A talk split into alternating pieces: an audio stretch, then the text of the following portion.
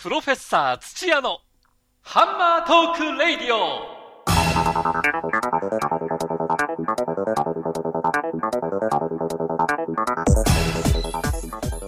悪は栄え正義は枯れる。これでいいのか日本。世の中の常識とやらをハンマーで砕きカミソリでそぎ落とす。元祖世相切りの一本勝負。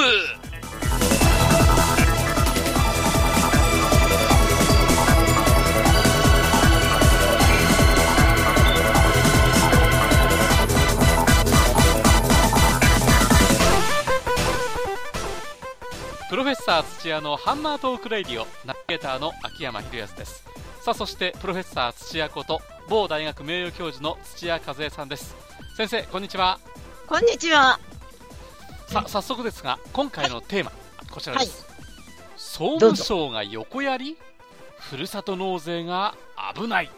その通りです。これですね。あのー私もねニュースになったんで覚えてますよ。あれでしたっけ、あのー4月の頭1日そうですよね、あの総務大臣あの、えー高市さんっておっしゃいましたっけ？なんかおっしゃってましたねはい。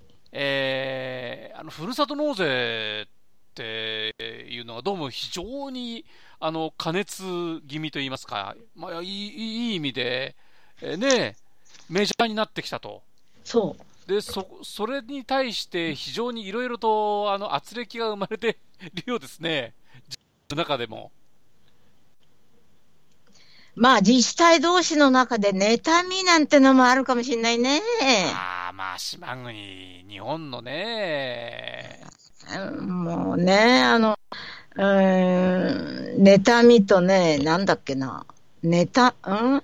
ね、日本人の根っこに持ってるのは、なんか、妬み心と、あ、暗いんだって、やっぱり、ネクラと妬みっていうのは、大抵の人が持ってるんだそうですよ。そうなんですね。わ私に当てはまるかどうかは知らないけどね。いや、まあ、先生には何がどう転んでも当てはまらないですわね。うん、あのね、私の子がね、あの、横浜にね、立派な家を持っててね、えあの、垣根だけにもね、100万円なんてね、そんなはした金じゃつないわよなんて言ってる人がね、え、えその見事なお宅を写真に撮って人に見せる、見せるのが趣味なのだったらしいのよえ、。ええ、ある日なんて言ったと思う私が久しぶりに会って、ほれ、今度横浜に家買ったのよって、その、うんこんな風にって見せられた。ええ。そして、なんて言ったと思う？初めて妬み、に妬みを示さない人に会ったって。和江さんであんただけよって。今までみんな兄弟でさえ嫌な顔して妬む、妬みで。わかるわ。そう、あそんなもんですよね。わかる？どうわかいや、まあ。世間様ってな、そんなもんでしょう。大なり小なり。そうなんだだって、。ほら、今時は、うん。今時は、いわゆるあの SNS 代表される Facebook であるとかね、はい。はい。ああいったもので、そのまあ、うんそのリリア充っていうんですか、そう。そうよ。もうね、これ見逃しにってんで、もうそれがもうなんか鼻につくあって、だったら見なきゃいいのにとか、ほんとね。だけど、まあね、でも見ちゃうみたいな、うん。それで妬んじゃうみたいなのがあるじゃないですそうか。、うんあるんだろうね。いや、ね、で、だから、またそれをそうこれ見よがしに見せちゃうみたいな。そうなんだ。もう、だから、なんでも、そんなんばっかりじゃないですか。うん、で、から、それが、うん、あのーやっぱり、そういうのに煽られるのかもしれないね。見せ、見せる方もね。ね。で、ちょっと待って、ちょっと待ってください、先生。ふるさと納税の話なんですけどね。そうよ。だから、妬み、自治体同士、だって、儲けたって変な、いいっぱい、あの、入ったところは45億も入ったのよ。あ、いやいや、だから、その、ど、ふるさと納税でも。勝ち組と負け組に分かれちゃう。大変な違い。これは1000万円も入らないとこと、45億も入ったとこがあるのよ。はあ、この差は大きいですね。大きいですよ。30億以上っていうのは結構あるの。5、でこれ6件ある。5、6、1800市町村ですがね。大体、まあ自治体は。うん。ちょっと先生ね、ははい。申し訳ないんですが、はい私もあのー2008年からあの日本にいなかったもんですからね、約まあ数年間。うん。どうもこのふるさと納税のそもそもどういう、ど何年ぐらいから始まって、どんなふうな経緯で始まったのかっていうのがね、どうもブラックボックス化されちゃってるんですよ。あ、そうですか。その辺をはいちょっともう一度先生に伺いたいなと思ってですね。あ、どうぞ。おさらいをちょっとさせていただければなと思うんですけどはいはいはい。これ、ふるさと納税ってのはそもそもいいつ頃からスタートしたんでした？まさにあなたがいなくなったと、あの、えアメリカへ行ったという年です。いなくなった2008年からです。あ面白いね。あ、2008年？そう、2008年にの法律改正です。税制改正です。あ、やっぱそうだったんだ。ええ、2008年にできたから、2008年すぐにっていうより、まあ2009年から動いたと思った方がいいでしょあ、う。実ね。質。あ、じゃあやっぱ私日本にいなかったんだ。いなかったの。そういや、ここか。で、いや、いいの、それで。なんだって言ってさ、当初、その、うんなんていうかな、法律の中身が、え1割が上限。え。要するになな何の1割？自分が納税、私が30万円納税してると、ほら、税金をええ払ってしましょう。ええそその、その1割だから3万円まで、あの、好きな自治体でも、あの、嫌い、嫌いな自治体じゃなくて、助けたいとこでもいいですよっていう、だから1割だったね、当初。ああ、縛りがあったね、上限が。そううん上限が。でも、それが、やっと15年、いい？2015 ?2015 年だから、要するに一昨年ですよ。一昨年にやっと2割になったの。か、かれこれ7年ぐらいかかったんですそうかなのよ。で、いきなり15年に法律が改正されて、15年にちょっと増えて、ええ。16年の去年、去年が、まあ、爆発の最初よ。ほうほう。早い話がね。ええ。前の年はだって15年に法律が変わったんだから、ね。その年にすぐ、えーわーって、まあ皆さんそんなに法律に詳しくないじゃないよ。えというわけで、去年が一番華々しかったわけ。え。はあ。でも、じゃあ、ここに来て、もう、本当にぐわっと来たわけですね。さすごいここで、この要するに1、2年で。ええ、あの、東京都だけで130億動いて、全国では1000億を超えたでしょ。う。すごいでしょ？うん、すごいですね。すごい。うん、まあ、うん、東京都が、うん出てったのよ、東京都はね。あの、130億失ったの。東京都民がふるさとに納税したからね。うーん。あ、これまあ16年度の話ですね。約130億ぐらいが。16、はい。のでほ本来であれば、はい。東京都の、例えばその23区であるとか、そうですよ。そういうところに落ちるべき税金が、およそ、えまあ、2016年度、100約そう130億円ぐらい、そその、減収になってしまったと。そうです、減収で。うんあ。その分は、要するにその、ああ地方の自治体に、そうよふ。るさと納税として行ったと。そう。ただ、それが、これが、その、ある種楽しくもあり困ることでもあるんですけど、さっきの妬みの話になっちゃうんだけど、平らに、例えば、えーあなたからも私からもね、希望希望する人が、うん、1割ずつとか2割ずつ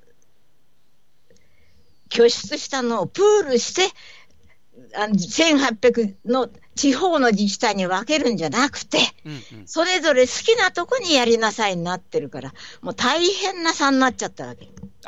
そこからは私もね、あの、わかりますよ。だから、いわゆるあの、返礼品って言ってね、そう、北海道のあの、どこどこではもう毛ガニが送られてくるとか、そうですよ。ねえ、山形えのもう美味しいお米とか、そう。ねえ、えあの、あ、そうそうそう、それからあの、パソコンだとか、そう。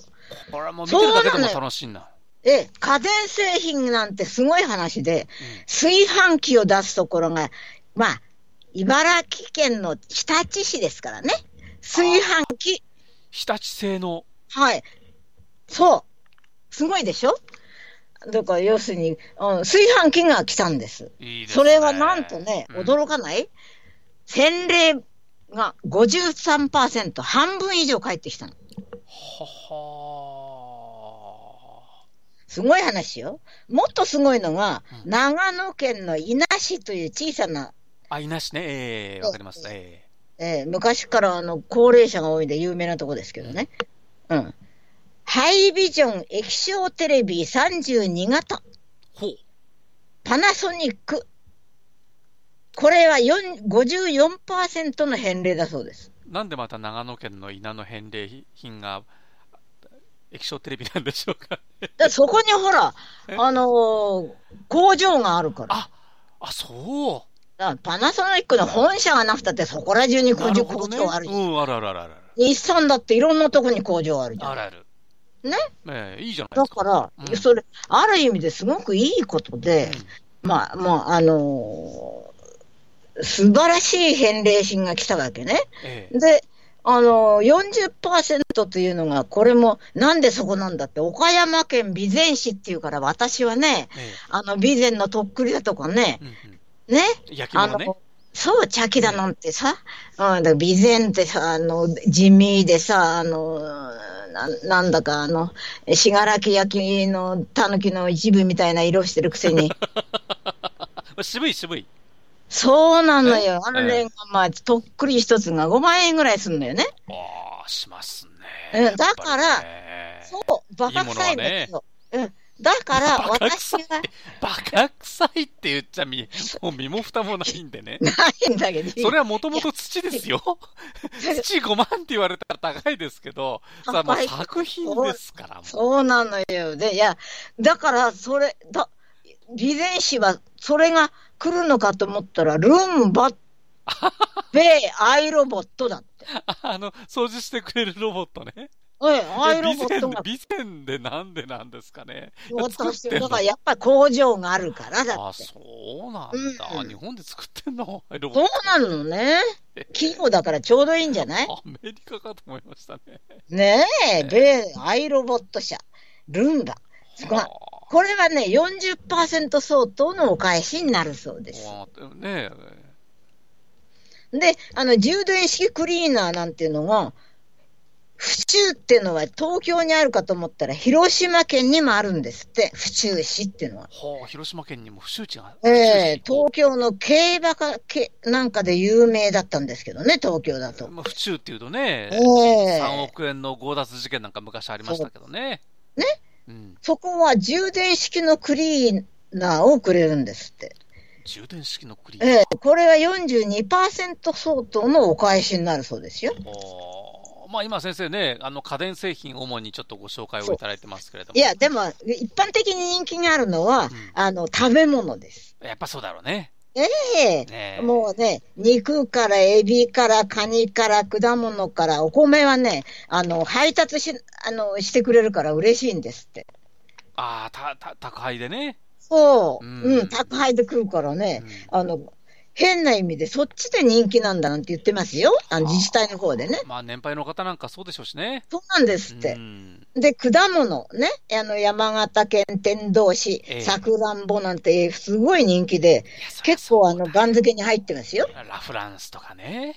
そうです。えで、あのーそれから、ー山形といえば米沢市の米沢牛なんかもね、そうです人気でしょうし。あ、ええ同じく米沢では、あそこあの、は旧 NEC で、パあの、ね、日本で初めてパーソナルコンピューター作ったところだから、工場、レノボの工場なんかもあって、はい。米米沢メイドのそのはいパソコンなんかも返礼品であるんですよ。これ大人やっぱり気。。そうそう、大人気ですよ。へえ。えそれは知らなかった。出てなかった、これに。まあだからにこれねああの、ええに27万円とか、そのふるさと納税すると、そうでしょ？ええあのーまあ、そうですね、しか、大体市場で十数万円ぐらいで売られている、そのレノボの米沢で作られたパソコンが、あの、送られてくるの。あ、なるほどね。いや、それはまあ、あの、すごくいい話だけど、もうやっぱり、あの、ほら、ね、納税額に相当して比例した、その2分、20、20%だから、ね、あの、100万円納税してる人は。うーん、これがね、あの、金持ちってほら、所得税も払うし、ええうん、実際にはすごく払ってるのが、固定資産税なんだそうですね。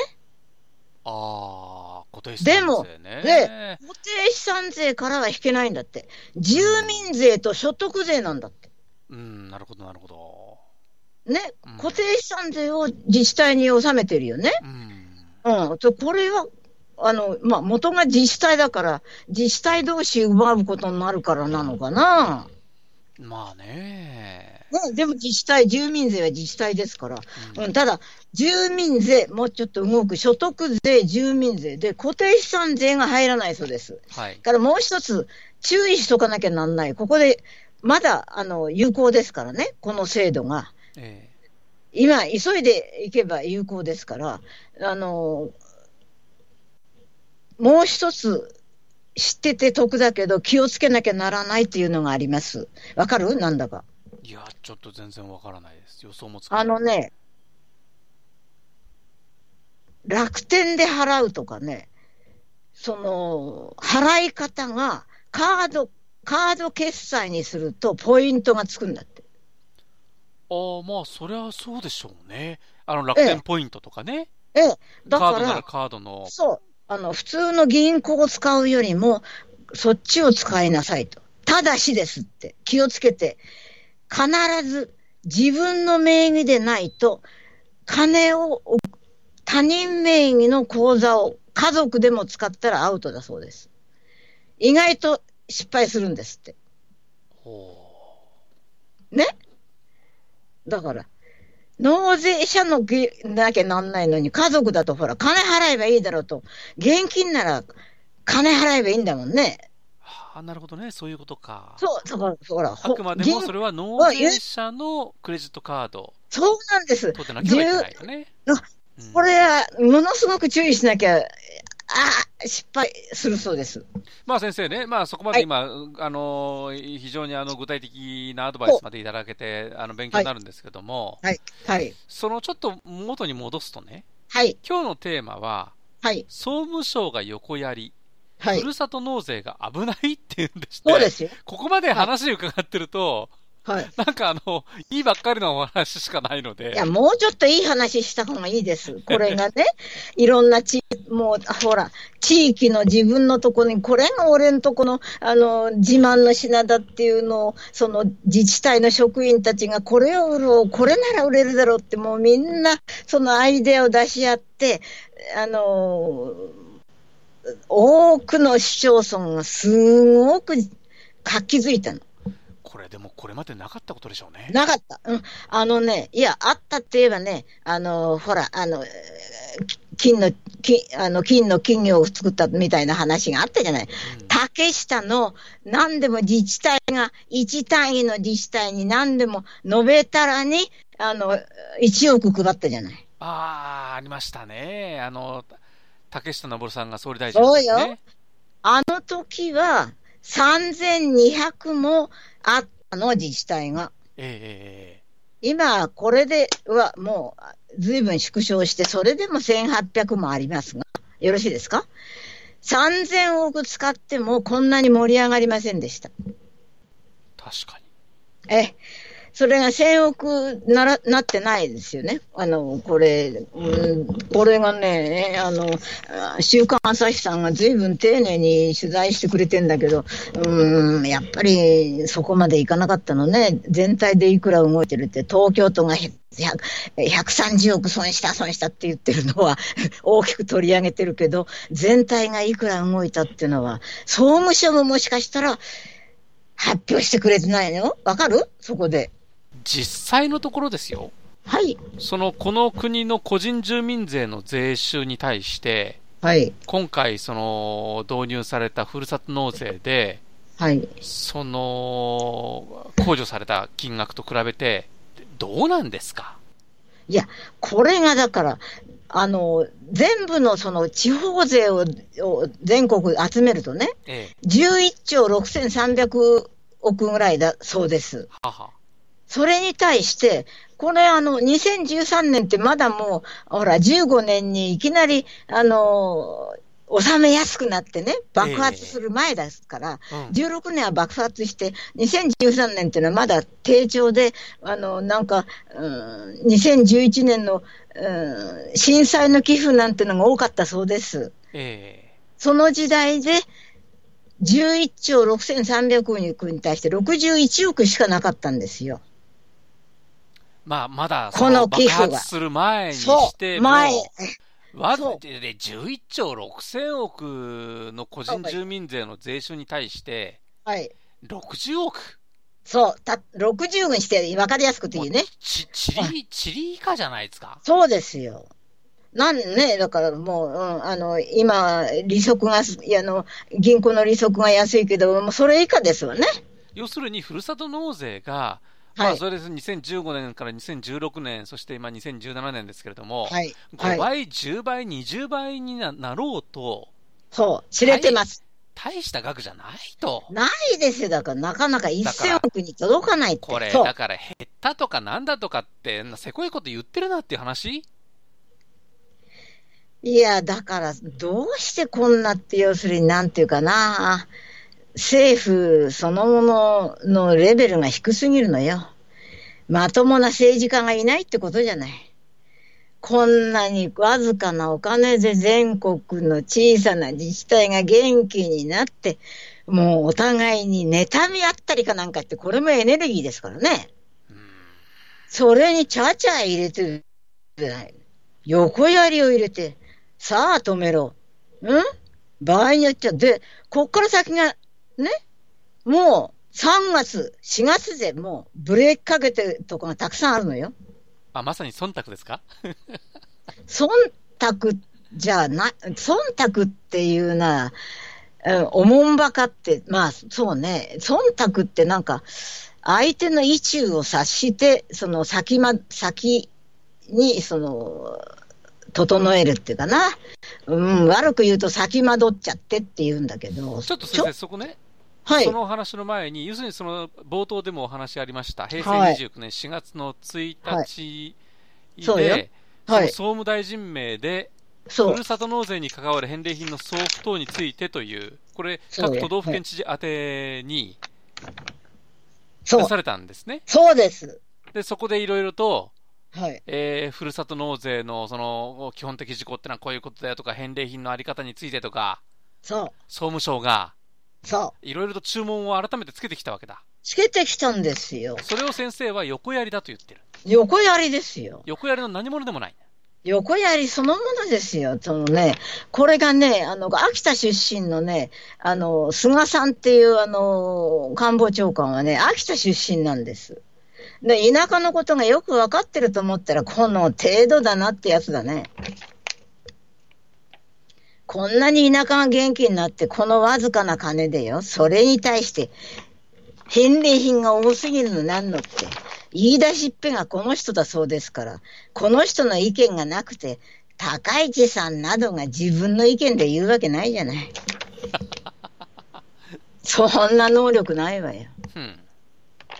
ってことは、菅さんの限界で、この人はなんか、あの、総理よりマシだの賢いなんて言われてたけど、利口でない、ば、利口でないのと付き合うとバカはバカが映るって言うけど、落ちたなと私は思ったね。うーん。まあ、そ、それほどつまらないことですか、それほどつまらないこと。うん。これはまともな政治家ならやっちゃいけないことよ。うん。つまりそれだけの発想がすでにもうあの政府にないってことよ。こんなわずかな金でもって、ふるさと納税の何分の1。いや、さ、ふるさとじゃない、昔のふるさとあれなんだった？創生金だね。えばらまきね。3000億円以上使ったのにさ。ね。対してどっかでなんかね、金の社長子だか金のきき金魚だか作って盗まれたなんてくだらない話で終わっちゃったよね。えだからね、山私なんか思うんですよ。はね、。やれね、その返礼の比率を下げろだとかそ、ね、家電製品はやめろだとか、あの、金券どうのとかって、そんなことばっかり言ってるんじゃなくて、総務省もっとやるべきことがあるだろうと。その通りです。で、先生はそれ、何だと思われます？おっしゃる通り。それで、臨時の収入だよね？ボーナスだよね？まあ、降って湧いたような。でもそのボーナスをどんな風に生かすかっていう知恵を出し合うっていうのがそれぞれの自治体の楽しい作業じゃない。ね、ままずは、まずは知恵を絞って、そうよ。ね、その、要するに、あのほとんどが地方からね、その大都会に出てきて、しょうがないという、それはだって自分が目指すね、まあ、夢を実現するために、あの仕事をここでないできないっていう、しょうがない、みんなあの都会に出てきて、頑張って、歯食いしばって働いていて、でもそれぞれにみんなふるさとがあって、そそこにはね、まあ、あの両親が暮らしてるとか、ね、親戚縁者いるとかって、そうよ、うん、そそういうところだけじゃなく、心のふるさとのような、ね、何か頑張ってるような自治体があれば、そこに、まあ、寄付ということで、ふるさと納税を、ね、する。これは庶庶民の、なんていうのかな、特にあの我々ね、納めてる税金がどこでどんなふうに使われてるか、もう本当にブラックボックスでよく見えない中で、あこれはじゃあ、その静岡県の富士市にふるさと納税すれば、山形県の米沢市にふるさと納税すれば、こんなふうに使ってもらえるんだって見えるとね、そうなんです。やりがいがあるってもんですよね。そうすごくね、政治が近くなってね、いいことなのよ。で、その種のことを日常的にやっているのがスイスなんだってね。ちえ小さな町なのに、どうしてこんなにみんなが生き生きと、俺の町、俺の村ってね、あの、ものをしっかり持ってるんですってさ。この差は何だろうってみんな言うのよね。うん、それに、の、ほんの近づくとこだったのにね。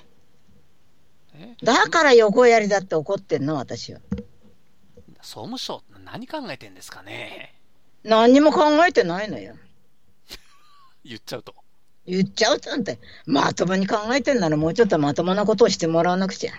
もっと私情けないのはね、うん、その例えば東京なんかの23区のね、区長なんかが、うん俺のところの稼ぎが何何十億もなくなってしまったんだなんて。そうだって。ね。あの、せこいこと言ってんじゃないと。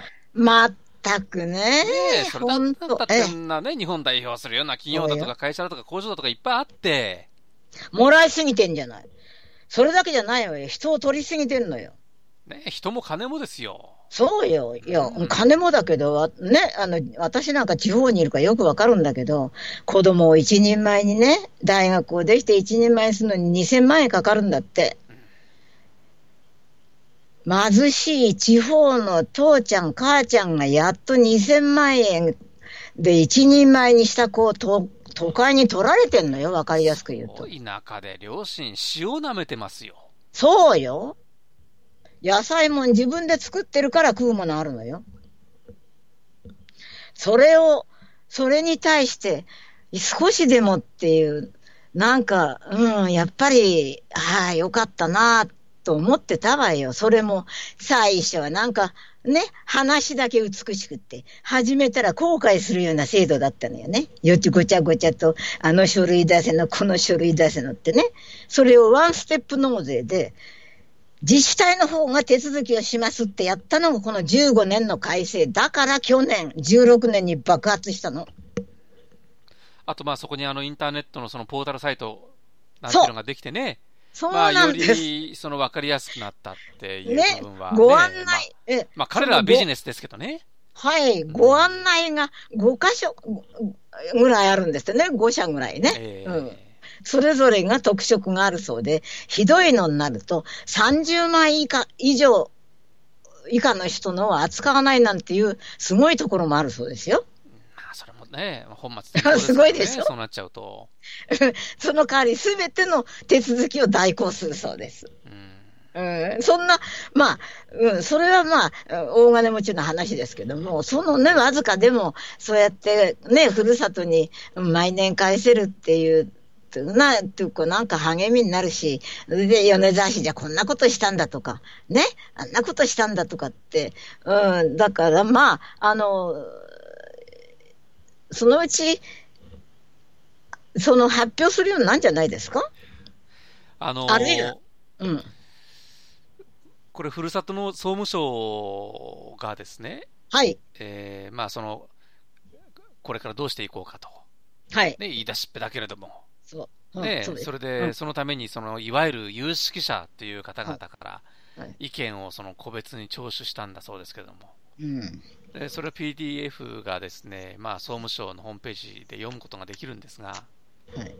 これ読んでると、そのいわゆる有識者の方々が何を言ってるかというと、まあ、それはもちろんふるさと納税っていうのは一つ認めてるんだけれども、それそのふるさと納税するその市民に対して、非常に上から目線なんですよね、私に言わせると。はい。例えば、はい、それにこれはその寄付行為だろうと。はい。寄付行為にその返礼品などという見返りを求めるべきじゃないと。はい。一筆書いたお礼だけでいいだろうと。はい。ね、そんなものにつられるお前らが悪いんだと。いうようなことを平気で言ってるわけですよ。ああ。まあね、うん。そんなね、決まりきった、そんな決まりきった綺麗事なんて別に有識者でなくたって言うわよ。ついでにその有識者ってのはその会に出ることで銭もらってんでしょ？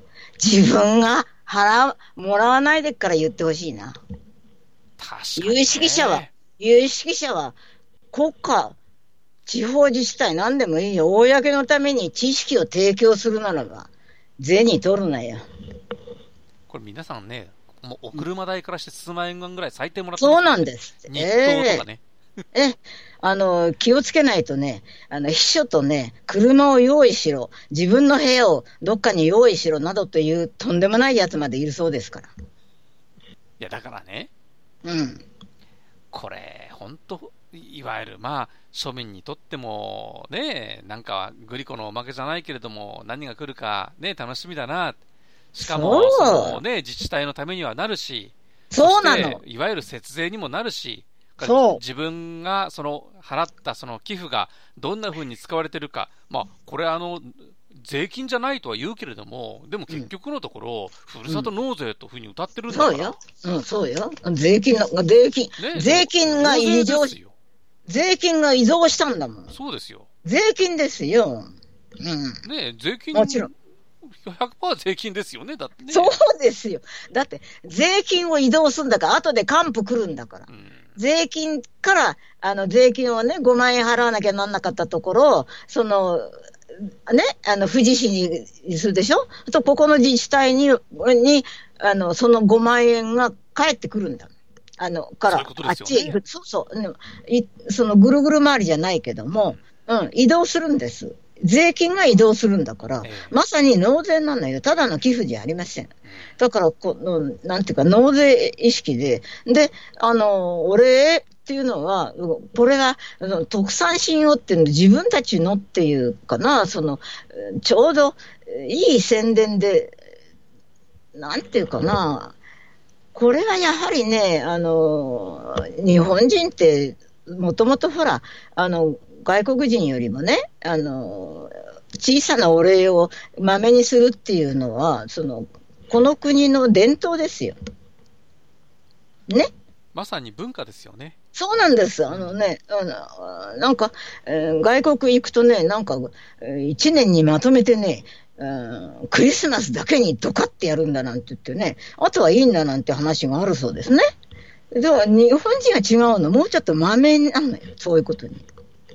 実際、これその自治体はですよ、はい、返礼品、いろいろ知恵を絞ってね、美味しいものとか、さっきもお話にあったね、はい、あのパソコンであるとかなんだとかって、それだって、それをそのまあ購入するわけですからね。そうなんですよ。ですよね。ですからこれ上限とか、なんか、あの、パーセンテージを低く抑えるとかってなると、はい。ね、いわゆるその地方で、ね、このふるさと納税で潤ってる方々に対しても、冷や水をぶっかけるようなもんですよね、これ。全くその通りです。そのね、あの、地方のそのね、小さな、あの、東京から見るとね、あの、メダカにもなんないような零細企業がね、潤って、えー、またね、少し雇用が増えたりして、でもとにかく、あの、街の中に一箇所でも元気なとこが出ると、その街が元気になるのよ。えー、そう、うん、東京なんてほんだ、あの、元気なとこばっかりだからね、そういうのがわかんない。情けない話になってきちゃったんでですね、もうそろそろ終わりにしたいんですが、はい。一つまとめていただけますか？私が思うに、あの、自治体そのものが一見して、もう直ちにね、あの、3月、4月にね、あの、一旦止めたりね、3割以下にしたりね、あの、もう、いきなり反応してるんですよ。どうして、しかも強制力がない通達程度でね。なぜこんな反応するんだろうって、でもね、わかるの。要するに政府を信頼してないのよ。どうせろくでもない。すぐにね、また嫌がらせされるんだと思って、小さく、いつもの縮んだ自治体なのね。全部の自治体が一緒になって正式に抗議したらいいじゃない。どうしてそんだけの知恵がないのよ。うん、まあ、あのー、動きとしては、成功している自治体はあまり目立たな、目立たないようにしよう。はい。ね。で、それからちょっと芳しくないところは、ブーブー言おうと。はい。こういう傾向ですね。そうなんですよ。まあ、その言うこともね、いいのよ。ただ、言うならば、総務省の馬鹿げたことをしたときに、この制度自体はいいことだということで団結するぐらいの力を持ちなさいよ。その方が気に入らないのよ。まあ、でもやはり、この日本という国やシステムや国民にそれは求められないんじゃないですか。そういう国民性じゃないんじゃないんですか。いや、自治体が全部がまとまってノーを言うっていうのは、それなりのすごい大きな力ですよ。自分たちが持ってる力を知らなすぎるのよ。これがやっぱり悪い政府にバカにされてきたってことよね。骨抜きにされてきましたからね。その通りです。骨だの背骨だあっちゃ悪いんだもん。そうだね。そう。ということで、これはあのこれからね、まあ、注視していく必要がありますね。そうよ。もっと伸ばした方がいいの。みんなこんなに元気になって。いいことよ。へえ。ということで、今回のテーマ、総務省が横やり、ふるさと納税が危ない。これ本当に。え、今のうちですよ。ということになっちゃうかもしれないですね、これ。いや、本当。本当よ。うん。なんかその自分の権力を振り回すためにね、やめてみせたりする。この程度の、その程度のケチな政府かもしれないもん。えー、否定できないところが情けないところですけれども、プロフェッサー土屋のハンマートークレイディオ、某大学名誉教授土屋和恵さんでした。先生どうも、今回もありがとうございました。こちらこそ。